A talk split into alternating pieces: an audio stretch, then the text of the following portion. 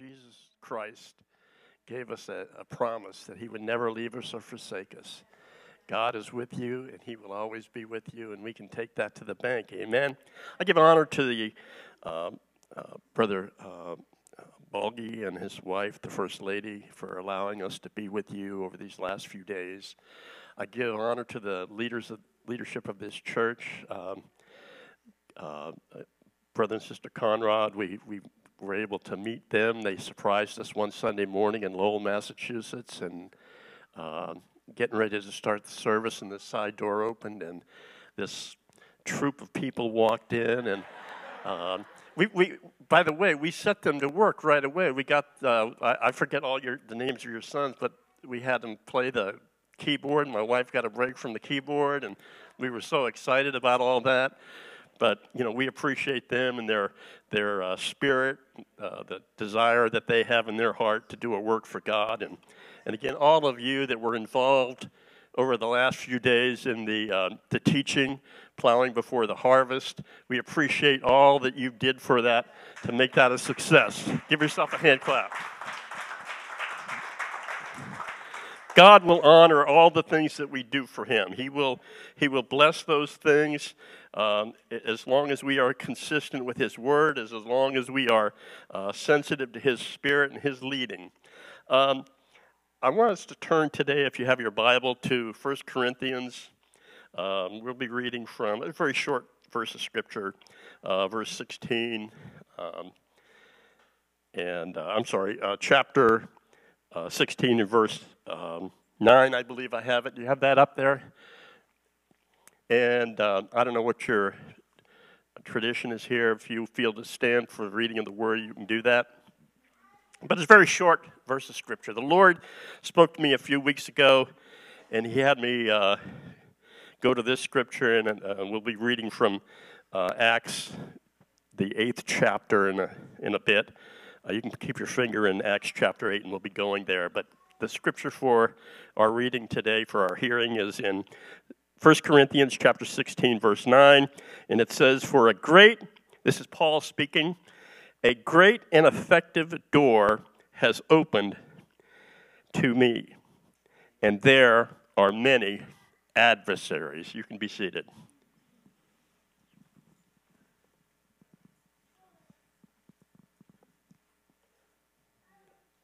we have a door. And a lot of, by the way, I, I believe the, the Lord has showed me that there are many here that will personally understand this concept of an open door. You are here today in this church because a door was open for you, an opportunity was open for you. And we're going to talk about what that, op- that, that door looks like. And so that you understand, those of you that are not familiar with open doors and understanding the, the, the principle, the biblical principle of an open door, I want to share with you some things out of the scripture in a personal um, uh, situation that happened in my life where I became very acutely aware of God opening a door, opening an opportunity. And He's going to do that continually in this church. You are going to be part of witnessing an open door. And I want to try to help you today to be able to recognize that door so that you just don't kind of blindly pass by that door and miss God. Miss God. I've missed God. I'll, I'll be the first to raise my hand, Brother Balgi. I've missed God at times. And I realized very shortly thereafter when I missed God, I had to get down on my hands and knees and pray before Him and ask Him again another opportunity. Don't, don't let me miss it again, Lord. I need, to, I need to find another opportunity to be able to do what you want me to do. Today, we came into this building, you and I, and we did not come uh, through the door that maybe we opened, but we could have. Somebody opened it for us. It was. Um, uh, uh, to gain access to the building. And I'm glad the door was open because we were able to come in here and get out of the cold. But the door was open. We walked through the door to gain access to the building today. And We call that the entrance, the, the entryway to come into this church. God will open up a door for you and I that will be an entrance to something that He wants us to be involved in, something that He wants us to do. And we must understand today that He's equipped us through His Word to be able to do whatever He chooses to uh, bring before us. He's not going to expect you to do something that He has not already enabled you to do. And by the way, I really appreciate the one thing that really impresses me about New Life is you have such a tremendous youth group. You know, young people that want to be used of God. Already, God is using them in many ways, and they'll continue to be used by God. That's the future of this church, and I'm so excited. And I believe they have open doors before them. I can remember when I was their age, I was in college, and I didn't know what I wanted to do with my life. Kind of had an idea what I wanted to study there, but I had no idea where that was going to lead me that four years that I spent in college. I had no idea where that was going to lead me. But I knew the one thing that I wanted to do is I wanted to change the world. I wanted to change the world. I was a million miles from God. I had no idea that I'd be standing behind a pulpit some 40 some odd years later. I had no idea that was going to happen, but I wanted to change the world. And doors began to open for me. And to this very day, I can tell you, I believe God opened a lot of those doors. He set me on a path, and I had no idea where I was going to end up but I knew that I had to change the world. And some of these young people, they are going to change the world. God is going to have a path for them, direction for them, and they are going to change their world. And, and I've thought about this over the pandemic, the whole situation, all this nonsense that we've had to go through. Growing up, I never had to experience what these young people are experiencing today. Nothing like that had ever happened to us. And, you know, I, I sometimes would like to sit down with some young people and talk to them about what their, what their feelings are, the experiences that they're having, uh, the difficulty they're having with those experiences. You know, there's a lot of peer pressure, a lot of societal pressures on them. But I'm here to say that when God opens a door for us to do work for Him, we're going to talk about that. We're going to talk about service. We're going to talk about God allowing us to be used for His kingdom work. The door before us, if we, if we ignore that door, it will be shut. If we pass it by, it will be shut. If we think there is another door, and the door that we have before us will be shut. We need to understand that when God opens up a door, the Bible says no man can close it. No man's going to be able to close that door. Only our response to that open door. We must be obedient children to what God wants us to do. We need to walk through the door that He opens for us. And we need to understand that no man will shut that door. And when I work with uh, the altar, with people that are coming there, especially young people, I'll tell them that God is going to open a door for you. And don't ever forget the fact that no man is going to shut that door. You are the one that is responsible for responding to the open door that God has set before you. That door is going to be different for each and every one of us. It's going to look different to each and every one of us. And I'm going to again try to help you today to see that door for what it is. The Amplified version of 1 Corinthians 16 and, uh, 16 and 9 renders it this way For a wide door of opportunity for effectual service, service has opened to me, a great and promising one. And there are many adversaries. The devil, he can see what's happening in your life. He can see what's happening in my life. He's going to raise up opposition to what we want to do. Invariably, it happens all the time, so we kind of get used to it. When something great is happening, right away, something sometimes awful will happen. Sometimes things will come up that will kind of knock us back on our heels. What was that all about? We were just having a great revival last week. And all of a sudden, it seems like all hell is going to break loose. That's the operation, the modus operandi of the devil. He's trying to discourage us, trying to get us to, to give up. The Greek rendering of this text talks about a continuing opportunity. That's the perfect tense. The door stands open. It's a continuing opportunity. With great opportunity, there comes great opposition. So, what's so important about a door? It's an entrance to something, as we said. It controls the entrance and it controls the exit. We talk about in our prayer walks gates to the city, portals, and those are the doors that the, the enemy will come through. Those are the doors that the Lord will open. Let me give you a picture of what a door might look like.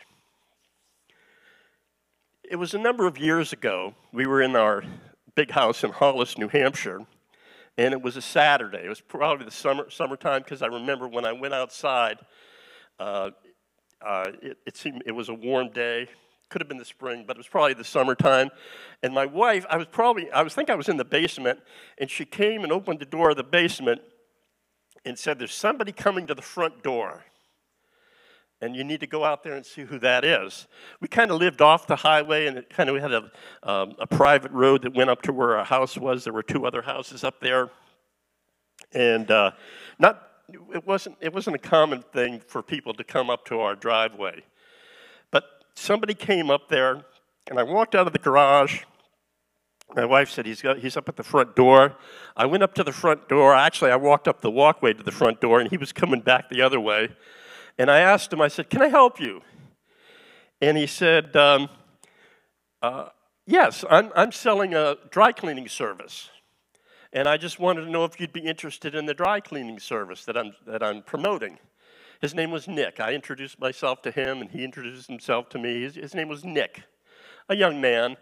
Um, and he uh, he just said, This is what we're doing. What I'll do, what we do is we come to your house, we'll give you a bag, you put your suits or your jackets in the bag, and I'll take them away, I'll pick it up, you can put it on the porch, I'll pick it up, and then in a couple of days I'll bring you back your, your suits all pressed and dry cleaned.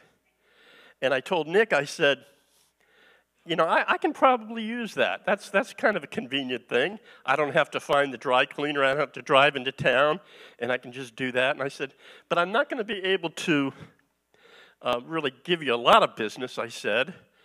And I, and I stopped for a moment and I thought, and I said to Nick, I said, you know, downtown, this, maybe a mile away, is the Congregational Church, Nick.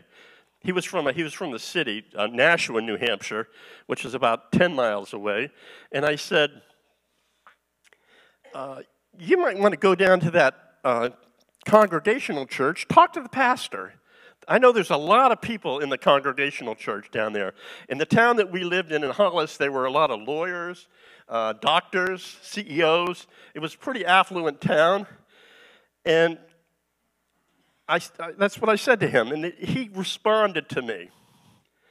And it kind of threw me off at first. He said, Now, we're talking about dry cleaning service here, right? Dry cleaning service. Nick says to me, I don't think Jesus would like that. I don't think Jesus would like that. Ding dong, ding dong, the open door, the open door. And I understood exactly what he was talking about. And I paused for a moment and I said, Nick, I don't think that's what the Bible was really referring to when Jesus, you know, he went into the temple and he threw out those money changers. I don't think it's the same thing. I said, You're going to go down there, you're going to talk to the pastor, the pastor there, and he's going to allow you or not allow you to go in there. And then my next words to Nick were, Would you like a Bible study? That's the picture of an open door. And we, we have to kind of slow down, start going in slow motion instead of, you know, rushing here and there and everywhere. Let's slow down and have our thought processes working and allow the Lord to work in our lives right at that very moment. So I said to Nick, Would you like a Bible study? And Nick said, You'll teach me a Bible study? And I said, Yeah, if you come here at Tuesday at uh, 5.30 in the evening, if you can make it 5.30 in the evening, we'll start you a, uh, on a Bible study. And Nick thought for a few minutes and he says, Yeah, that's about the time I get out of work. And it'll take me about 10 minutes to get here. And my wife, she was so gracious for the, the times that he came to the house. She would make him dinner. He was a single man, make dinner. And then after we had dinner, we would sit there at the kitchen table. I'd uh, open up my Search for Truth chart, and we'd start the Bible study. And that Bible study some, some nights went till like 12, 12.30 in the morning he had, Nick had a lot of questions. He had a lot of issues in his life, as we soon discovered. And I just wanted to share that picture of an open door. And those happen all the time. I can't tell you how many other times we've had opportunities, those open doors.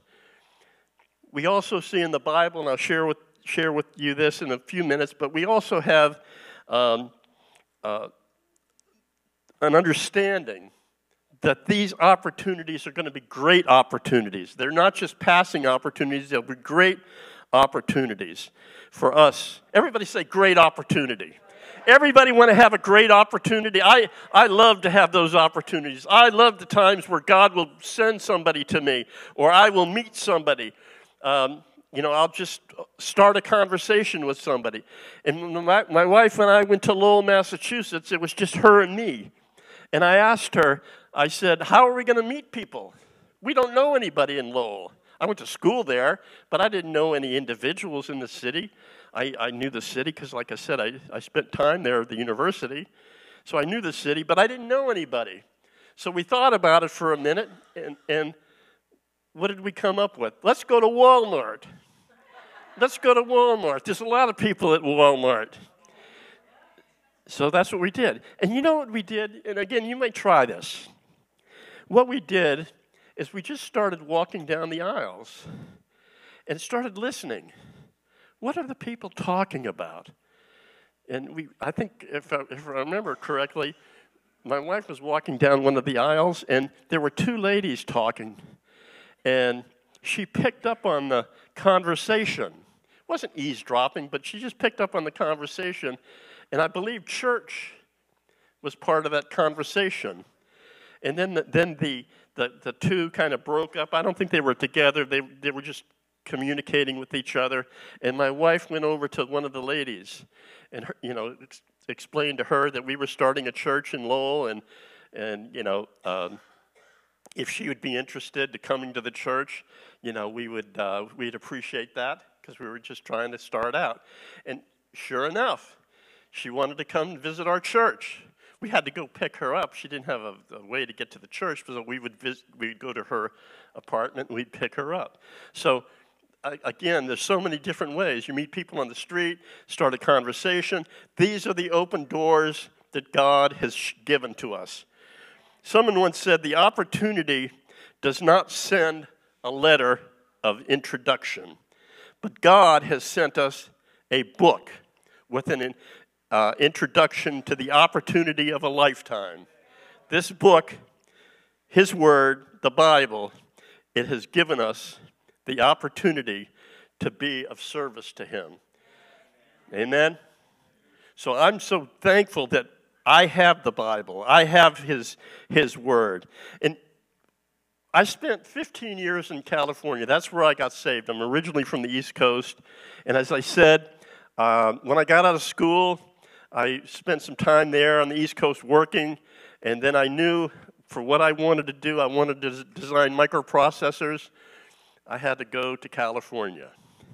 And when I got there, Intel hired me. Actually, they hired me and then uh, paid for my trip to California, the Bay Area, San Francisco, Silicon Valley. My wife talked about that, where the computer chips were, were designed. And what was interesting about that job was I, I didn't learn any of that stuff in school because it, it wasn't even in existence. We were there starting doing things from uh, scratch. We didn't, we didn't have, I didn't have the education to design those things because those things hadn't been invented. So I can remember the first project I was on, it was a microprocessor that actually introduced computers, PCs, into the world. And we were designing those chips for that, for that, uh, that computer. And I can remember my boss, he would come to me and he would tell me, he'd say, uh, This is what I want you to be working on for the next couple months.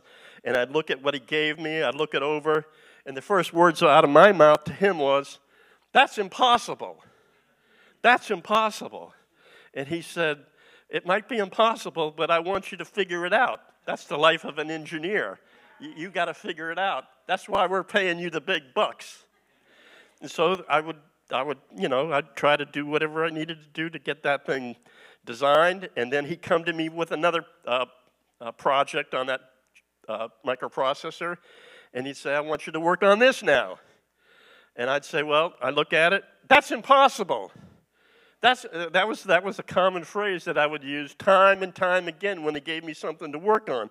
So I felt, I, I got tired of saying that. So on my whiteboard, I put in letters, big black letters on my whiteboard opportunities are often brilliantly disguised as impossible situations.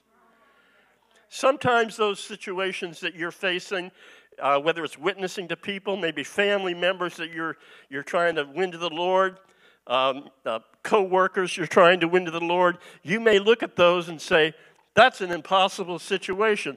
Look at all the mess that they're in.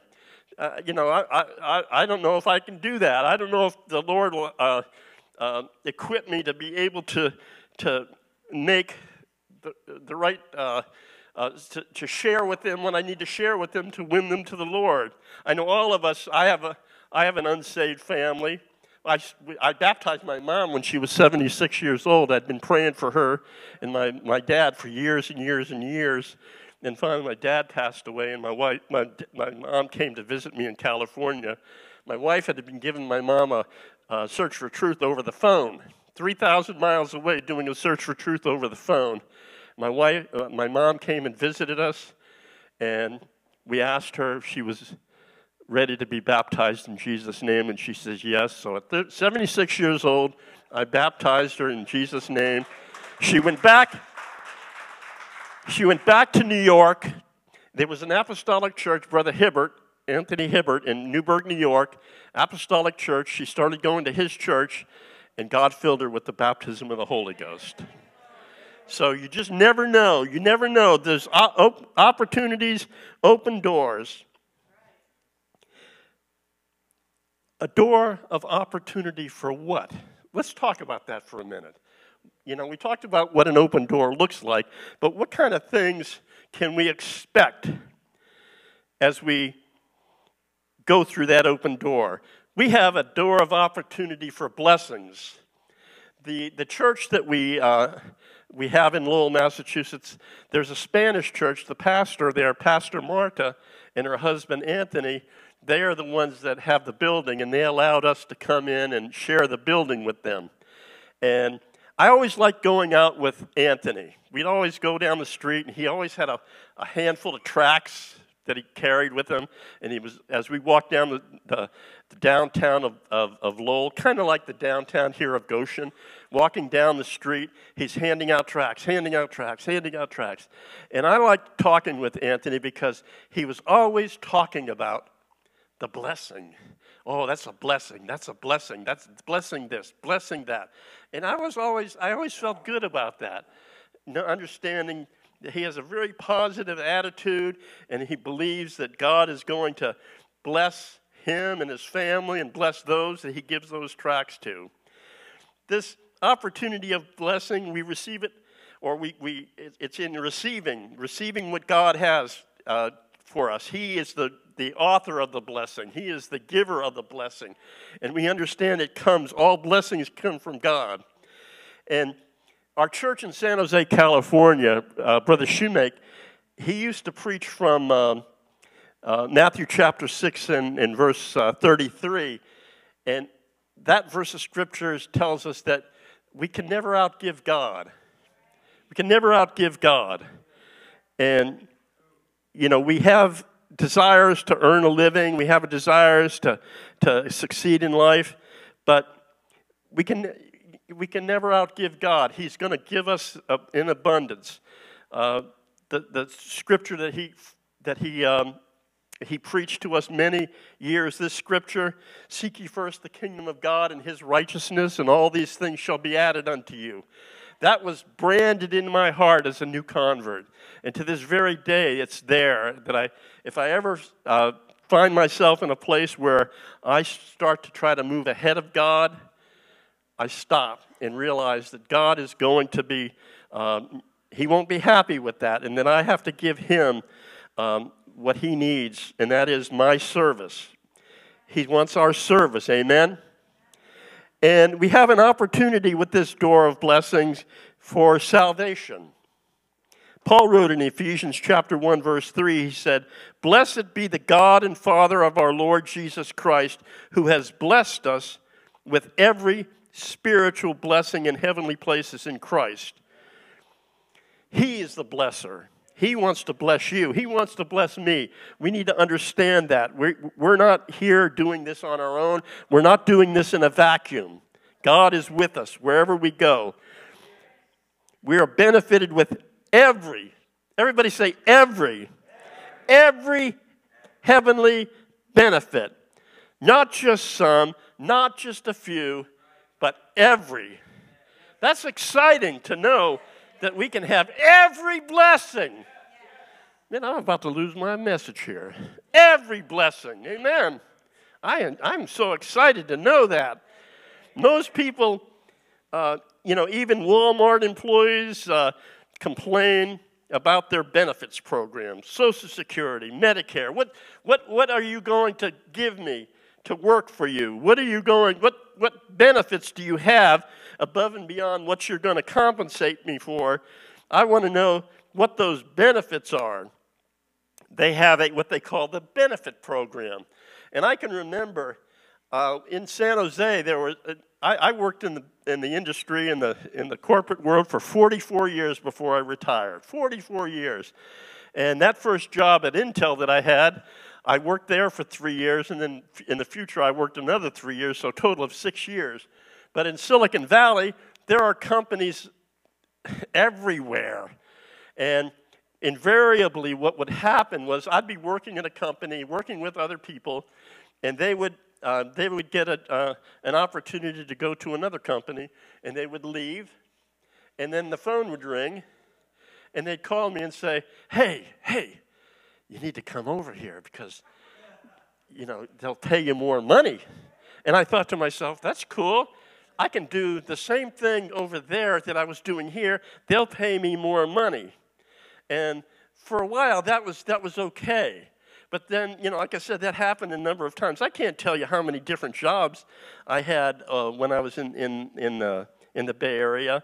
Um, it seemed like every three years I was changing a job, but it was either to advance myself into another higher level of engineering, doing something a little bit different, um, certainly advance myself financially. But then I started looking at the benefits. What are the benefits? And uh, every company was different. Some would give you uh, more vacation time. Some would give you flexible hours. You know, some would even let you make your own hours. And then in, at the end of my career, the company I worked at in Manchester, uh, New Hampshire, Texas Instruments, they would allow us to work from home. Can you imagine working from home? And in the wintertime, it was great. I didn't have to get out in the snow, get on the highway, you know, get bogged down in the snow and the cold. I could work from home. But I can remember this one time we, were, we, had, moved, um, we had moved out of the Bay Area, came back east. We were working in uh, Burlington, um, Massachusetts at a company called Sun Microsystems. And I remember the interview. Again, same thing. I was a manager there at the beginning. I started managing, and they talked about the benefits program. And all the, the they have a standard uh, benefits program, uh, again, flexible hours, uh, um, you know, they didn't have working at home at that time, but uh, you could, uh, uh, I don't know, there were just so many different the programs these people had. But the one thing that they had, it was the first time in all those years I worked that they, I never had before, is they had what they called stock options. And I thought, that's interesting. They started telling me about that. And then I said, Oh, that's cool. You're going to give me some stock for working for you. And they said, Yeah. And they explained how it all worked. Uh, the, we'll, we'll give you a block of stock. In this case, they gave me 5,000 shares of stock. And I thought, wow, 5,000 shares. That's, that's pretty good. And um, they said that every, every year you would be vested and you could get like one fifth. Every year of employment, I could get one fifth and then the one fifth after that year. And all that meant is I could sell it whatever the market price was, and the money was mine. It was like added added cash, kind of a like a bonus kind of a thing. So I, I got home and I told my wife about it, and um, we decided that yeah, that's, that would be a good place to work. The benefits are very nice. And then um, I thought about it. I gave him my answer, but we were just getting ready to go to general conference, and I told him I can't start work right now, but because I'll be I'll be gone, I'll be out of town for a little bit, going to general conference. But this is my start date. So we went to general conference, and was as our tradition when we go to these different uh, services, we were in the in the global mission service, and they were taking up the offering, and my wife and I, again, what we typically do. She would be praying about it, I'd be praying about it, and we kind of compare notes. We'd be sitting on the pew there. What is God telling you? What is God telling you? And and then we would come up with the, what we were going to put in the offering. And, and usually it was the same number, so we knew that it was God.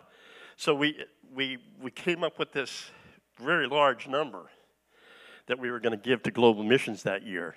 And I thought to myself, Lord have mercy, how are we going to pay that? And then I thought to myself, okay, well, this year we're not going to buy a car. We're not going to buy a car this year. We'll have to wait till next year to buy a car. So we did that. We left uh, general conference, and, and I went to start on the job. The first day there, HR called me in, sat me down, and they went over the benefits package and everything. And, and then I was going to sign the paperwork to, to make it official. And then they stopped, and they said to me, Oh, oh, we made a mistake we made a mistake on your on your stock options they said. And i thought okay they're going to they're to take it away. They're going to take it away. And uh, that's okay because i never had it before and if i don't have it now um, well you know that's the way it is. That's life. They said to me we made a mistake. Instead of giving you 5000 we should have given you 10000 shares. So they doubled it, 10,000. Can you imagine?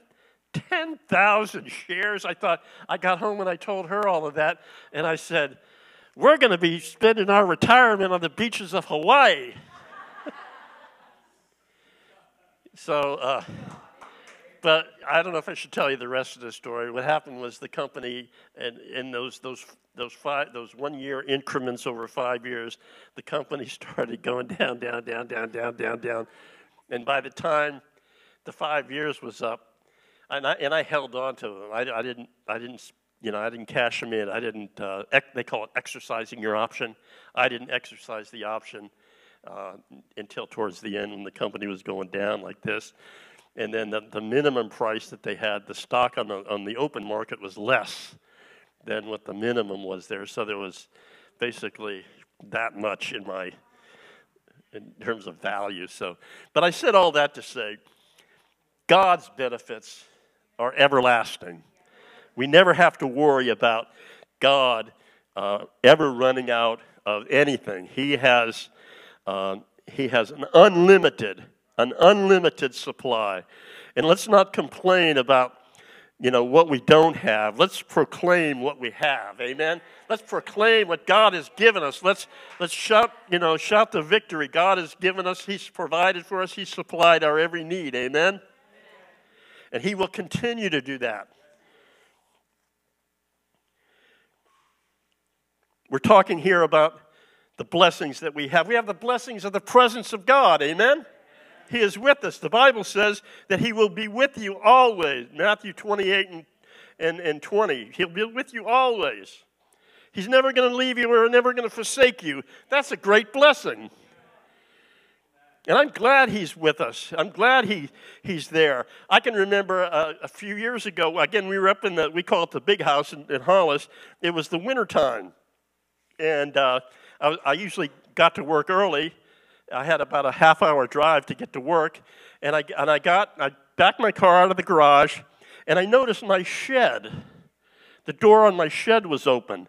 So I I put the car in park and I got out of the car. I walked over to the shed and I closed the shed door and I put the little latch on there to lock it. And I was walking back to the car. And there was a, there was a light dusting of snow in the, in the, in the night that was covering the, um, the asphalt. And I didn't know, but there was a thin layer of ice underneath that dusting of snow. And as I was getting close to the car, my feet went out from under me. And the back of my head preceded the rest of my body to the asphalt. And I hit that pavement. I felt the thud. I could hear the thud. And I thought to myself, this is really, really bad. And the first words out of my mouth when I hit that pavement was, Jesus, help me. I knew that something very serious had happened. As a matter of fact, I reached to the back of my head to see if any of my, any of my brain had fallen onto the pavement. I mean, it was really, I mean, I knew something bad had happened. And then I, I sort of was stunned, kind of shocked, laying there, and I'm thinking to myself, I, I, I feel all right. I mean, it, it was a pretty heavy duty shock that hit me when that happened. And then I just kind of started moving my legs. They seemed to be working. My arms seemed to be working. So I just kind of rolled over and got up, got in the car, you know, put it in gear, and drove to work like nothing happened. See, he was there. He was there when I called him. He, the Bible says he will be with you even in those times of trial, even in those times of um, uh, testing, even in those times of um, trouble find what we trouble we find ourselves in. It says, I will be with you always. We're never alone. If you ever think you're alone, just call upon his name. He'll always be there. He'll, he'll hear you. He'll answer you. He provides for us. He's our provider. Amen.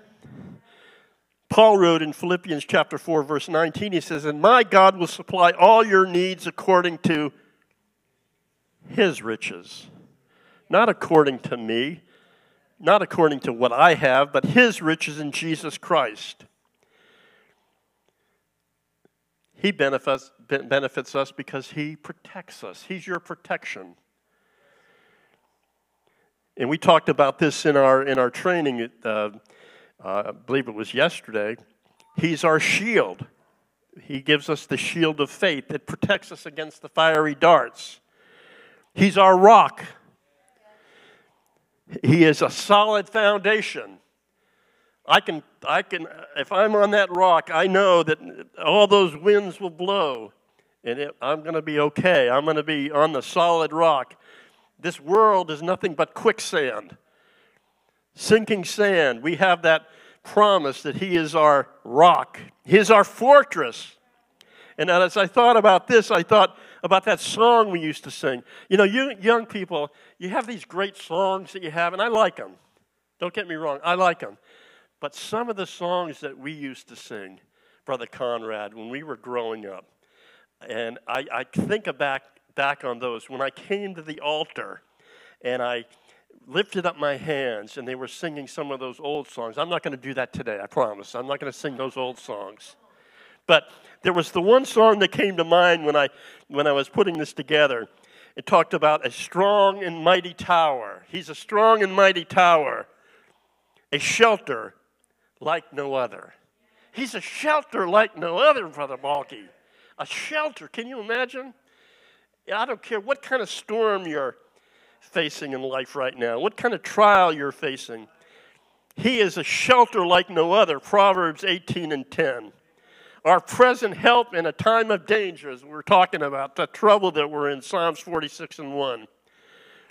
You know, when the buildings crumble and our world is shaken, we are on a firm foundation. You know, we can just go with it. You know, we can feel it. In California, it's, it's, it's really, a, it should be called the capital of rock and roll because when those earthquakes come, you, if you've ever never experienced an earthquake, it's, it's pretty intense. Things, the building starts to creak, and the, it, what, how we know is like if you have a chandelier in your house, all of a sudden that thing will start going like that. Oh, that was an earthquake. But we know that He is He's our present help. Our door of opportunity for blessing should lead us to walk through the door of opportunity. Again, here it is, Brother Balgi service. It's an opportunity for service. Amen. Today we have an opportunity for service, ministry, a service to be uh, it's, uh, serving our Savior. Amen. Jesus is a equal opportunity Savior. He's an equal. I don't care what your background is, what your education is. Um, how strong you are. You may be very athletic and you can, you can play football, basketball, whatever. It Doesn't matter what those added things that you have to bring to the, his kingdom. He is an opportunity, or he is an equal opportunity Savior. Enlarging the kingdom of God is our job. We need to enlarge the kingdom of, of God. We need to engage in kingdom activities. Amen. When we share, we don't share us, our church building, or our way of thinking. We share Jesus. We share Jesus. If you have your Bible, as I said, turn to the, the eighth chapter of the book of Acts. And uh, I was sharing with Pastor before the service today. Uh, I was in prayer a couple weeks ago, and uh, as happens to me, I don't know if it happens to my wife or happens to any of you, but in prayer, the Lord spoke to me, and He does this quite often in prayer. He said to me, I says, He said, I want you to read the, uh, the eighth chapter of the book of Acts today, please. And I said, Yes, sir, I'll read it. I had no idea what He wanted me to read, but I just decided that's the Lord speaking to me. I'm going to be a faithful servant, and I'm going to read what he had to say. So as I began to read that, I began it began to it's you know it's it's kind of a lengthy chapter, but I began to look in there and and I saw some things in there that. Um, I, I realized that's what he wanted me to, to understand and read. And the, the story is the story of Philip, the evangelist Philip, not the apostle Philip, the evangelist Philip. He's up in Samaria He's going back to a place that Jesus was at, at you know, back a few years before that. And Jesus was planting some seeds up there in Samaria. And now Philip was up there and he was reaping the harvest in Samaria, the seeds that Jesus had planted. You know the lady at the well that Jesus was talking to the Samaritan lady. Those, and then what and then just keep reading that beyond that time, and you'll see what she did. She went out and she began to talk to the men. She began to communicate to the men, telling them that this was this, this man that met me at the well, this man is the Messiah. So Philip is up there now. Philip is up there evangelizing. And there, and uh, let me read here. Uh, it's hard for me to read the, the, the verse here. Um, because the printing's so small. I think it's verse 6. It says, Therefore, those who were were scattered, went everywhere preaching the word. Then Philip went down to the city of Samaria and preached Christ to them.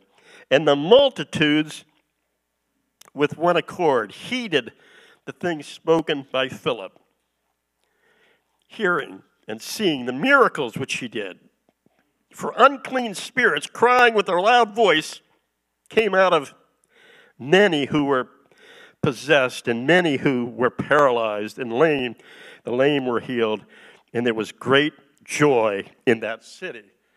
Many, well, it says The multitudes. Anybody here know what a multitude? How much, how much is in, in a multitude? You know how many are in a multitude? A hundred? A thousand? I don't know. The Bible doesn't tell me that. It just says a multitude. He was having a great revival up in Samaria, a tremendous revival. You know, in San Jose, we, we had revivals there where um, it was a, kind of a large church. 250 people would get the Holy Ghost. And my wife and I, we were, in the, we were over the discipleship ministry, the new converts ministry.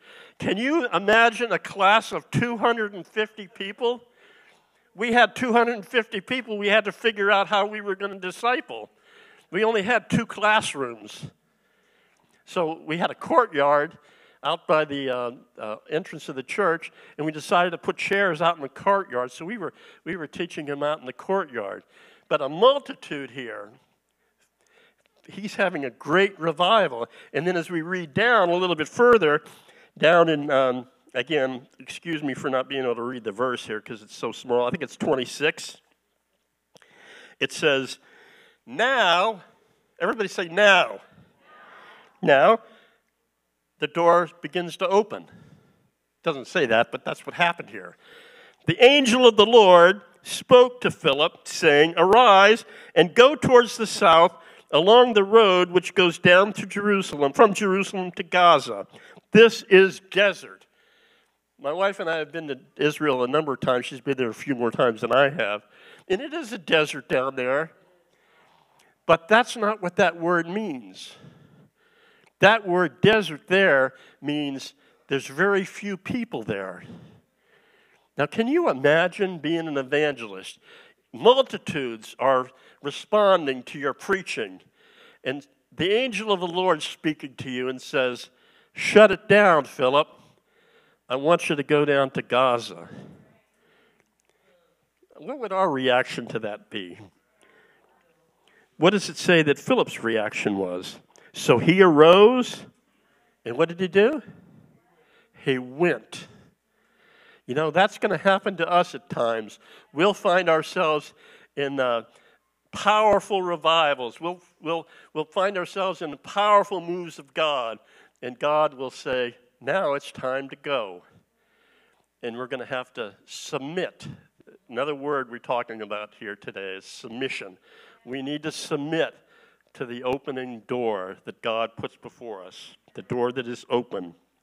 So he went, and behold, a man of Ethiopia, a eunuch of great authority under Candace, the queen of the Ethiopians, who was, had charge over her treasury, and he had come to Jerusalem to worship.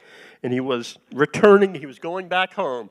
He got in his RV, and he's headed back home. Well, the Bible says it was his chariot, but he was a man of authority, Brother Balgi. He probably, he probably was, had a pretty good rig. He had a good rig there, right? It was his, that was his RV. He was headed down there. I don't know if it was air conditioned. He might have had some people up there, you know, with the air conditioner fan. But that, when I read the Bible now, young people, this is, this is what I see in there. I see stuff like that. I see that those kind of things. And I'll, and I'll show you some other things that the Lord showed me that you kind of have to think about what's going on here. You kind of have to jump over there where he's at and look around and see the kind of surroundings that he's experiencing there. So that's what I do when I read the Bible. And so he was reading Isaiah the prophet. We've talked about, she read the scripture from Luke, but that was a paraphrase of Isaiah. And this reference here to Isaiah is Isaiah chapter 53, the Ethiopian eunuch. By the way, I asked this question when I was reading that, and I don't want to be um, inappropriate or gross here, but it says that he was a eunuch. How did Luke know he was a eunuch? Do you ever think about that? How did he know that? Well, when you, when you study it out, you find out that word eunuch has nothing to do with any physical, you know, whatever. It has to do with his position It says he was a, he was a uh, in her treasury. He was a man of authority and power. They in, in Ethiopia, that's the term that they gave those individuals that uh, were in, in a, a position of authority. They, that's what they called them. Had nothing to do with any kind of physical or lack of physical things. So, anyway, um, the Spirit of the Lord said to Philip, Go near and overtake the chariot. So Philip ran to him. Ran to him. The Spirit didn't tell him to go run to him, but Philip ran to him. How many of us um, tomorrow, uh, you know, I can remember times when I would uh, get up on a Monday and I would run off to the bank or I'd run off to the post office, in particular the post office. I'd run there I would run here and I'd run there um, just to take care of my daily business. How many here today can raise your hand and say, I run to people to tell them about Jesus? I'm going to run to people and I'm going to tell them everything that I know about Jesus. But Philip, the evangelist, he runs to him and he heard him reading the prophet Isaiah and said, Again, this is that interaction that I talked about. You meet people on the street. He heard, and this was a common practice. If you're in Israel and you go to one of their uh, um, services, we went the last time we were in Israel. We went to one of their services on a Friday night, and uh, it was great. It was a great time, but they they pray out loud. And what's interesting, and you, you know this, I'm not telling you something you don't already know. In, in particular, they were they were praying the Psalms. They were singing the Psalms. Actually, that's the way it was. They actually sang the Psalms. Reread the Psalms. Over there, when you're in one of their services, they're singing the Psalms. And because that's, that's how those Psalms are written in Hebrew. If we knew Hebrew, you would understand why they do that. But he heard him because he was speaking out loud, reading. So he approached him Again, this is that interaction. This is that divine appointment. This is a divine appointment of the Lord. God has appointed um, Philip to go and minister to this Ethiopian eunuch. And he says to him, Do you know what you're reading? Do you understand what you're reading? And he said, How can I? This is the Ethiopian speaking here. How can I unless someone guides me? You remember that interaction I had with Nick? Here's one here in the Bible. How can I unless you help me to understand that. And then he asked Philip to come up and sit with him. So he said, "Come on into my RV here. It's, it's, I got, I got some air conditioning in here, and it'll keep us cool, and we can stay here all day, and you can, uh, you know, you can share with me what." Uh, and uh, give me the understanding of what I'm reading. And then I'm not going to go through the scripture he's reading in Isaiah 53 here, but it says, So the eunuch answered Philip, and he said, I ask you, of whom does the prophet say this? Of himself or another man? Then Philip opened up his mouth. Got to open up our mouths when we talk to people, right? He opened up his mouth and beginning at the scripture, pre- preached Jesus to him. Now, as they went down the road, now, you might ask yourself, Self? What, did, what was Philip preaching to him? What was he teaching him? You know, he's talking, he's preaching from Isaiah. He's telling him about who Isaiah is talking about here. But he's also telling him about salvation. He's also telling him about baptism in Jesus' name. And you might say to me, well, Brother Jasinski, uh, I don't see that here. I don't see that, him preaching that or teaching that. But when you go down a little bit further, now as they were down the road, they came to some water, and the eunuch said, and the eunuch said, See, here is water. What hindereth me from being what? Baptized.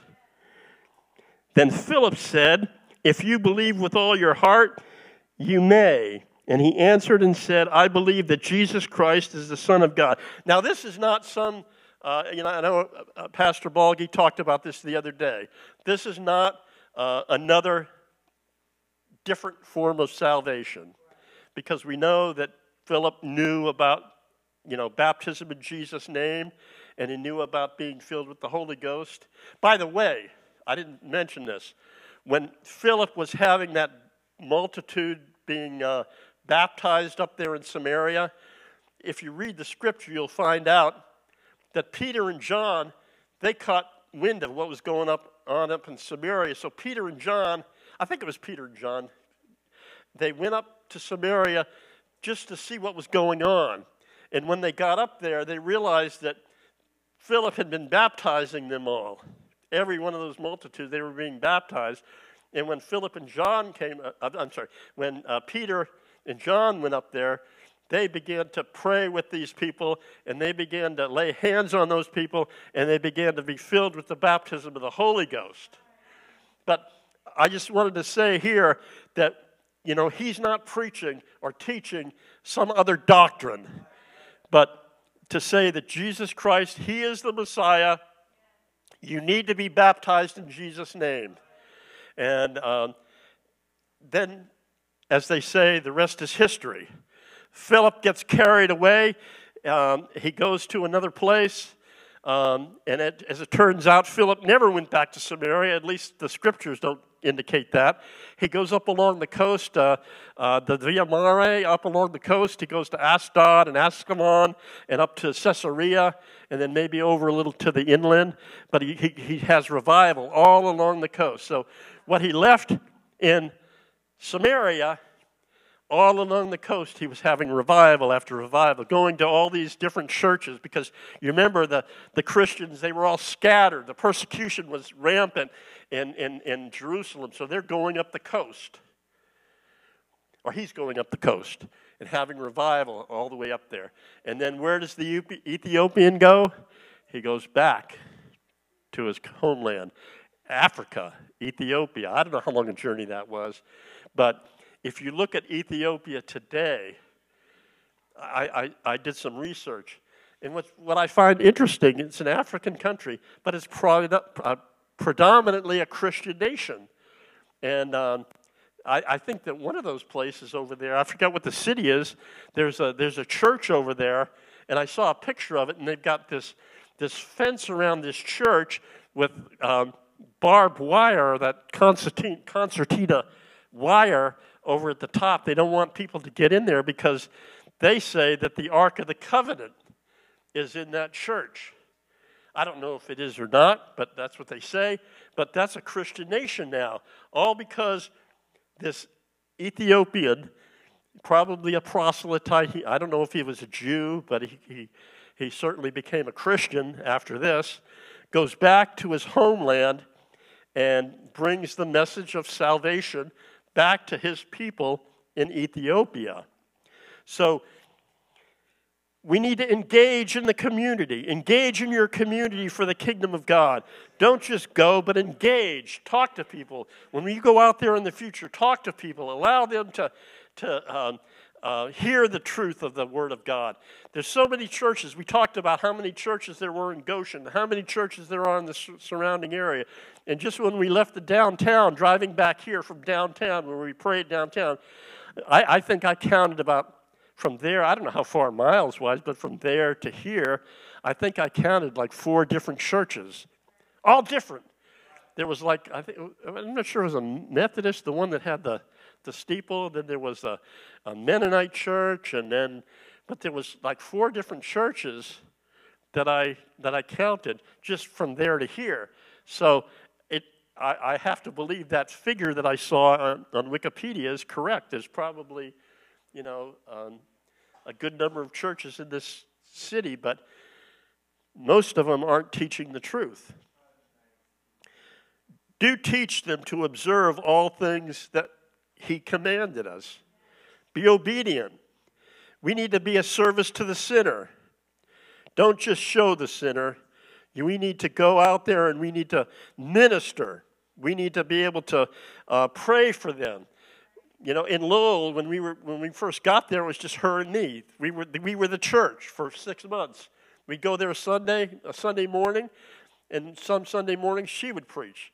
The next Sunday morning, I would preach. So we, you know, we just had to make sure, our, Brother Balgi, our, our sword was sharp. Make sure that we just don't, you know, kind of coast. So she would preach, because we never knew who was going to come in. We never knew if there was somebody going to come in because we had invited people and, uh, you know, we didn't know whether, whether they were going to show up or not. So we need to share Jesus. We need to give the gift of life. Jesus is the way, the truth, and the life. We need to set the captives free. There's a lot of hurting people out there, a lot of people that are struggling. Young people, the, those that you of your, of your age, they're out there and they, are suffering the same um, um, mental whatever goes on in, in, a young person's mind now. They're suffering the same things, and we need to be able to share with them hope, Jesus Christ and Him crucified. He is our hope, our eternal hope. We have a door, a door of opportunity for reward. Today is a day of reward. Reward comes from the right action, the right choice. We need to choose Jesus. I don't have the time to give you, about, give you my testimony, and we'll, we'll uh, save that for another time. Uh, reward only comes from Jesus. Amen? Only from Him you will receive your reward. Colossians 3 and 24, Paul writing here, he says, Knowing that from the Lord you will receive the reward of inheritance. It is our Lord Jesus whom you serve. Amen? We are a child of the King. We are a child of God. We inherit everything that He has given us.